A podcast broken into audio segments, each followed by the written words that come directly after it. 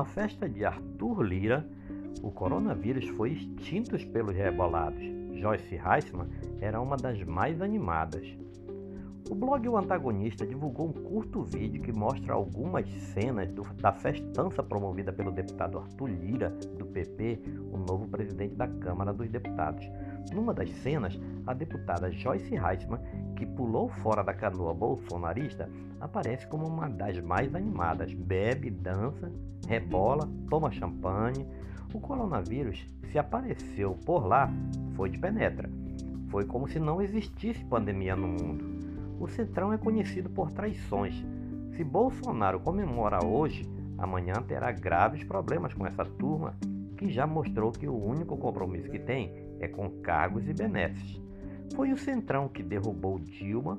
Eram deputados do Centrão que apareciam em negociatas por cargos e benesses no Mensalão e Petrolão. E quem não lembra das propinas nos Correios que mandou Bob Jeff para a cadeia? Pelo jeito, na noite animada de Lira, só faltou a flor de lis. Este é mais um podcast do site newsrondonia.com.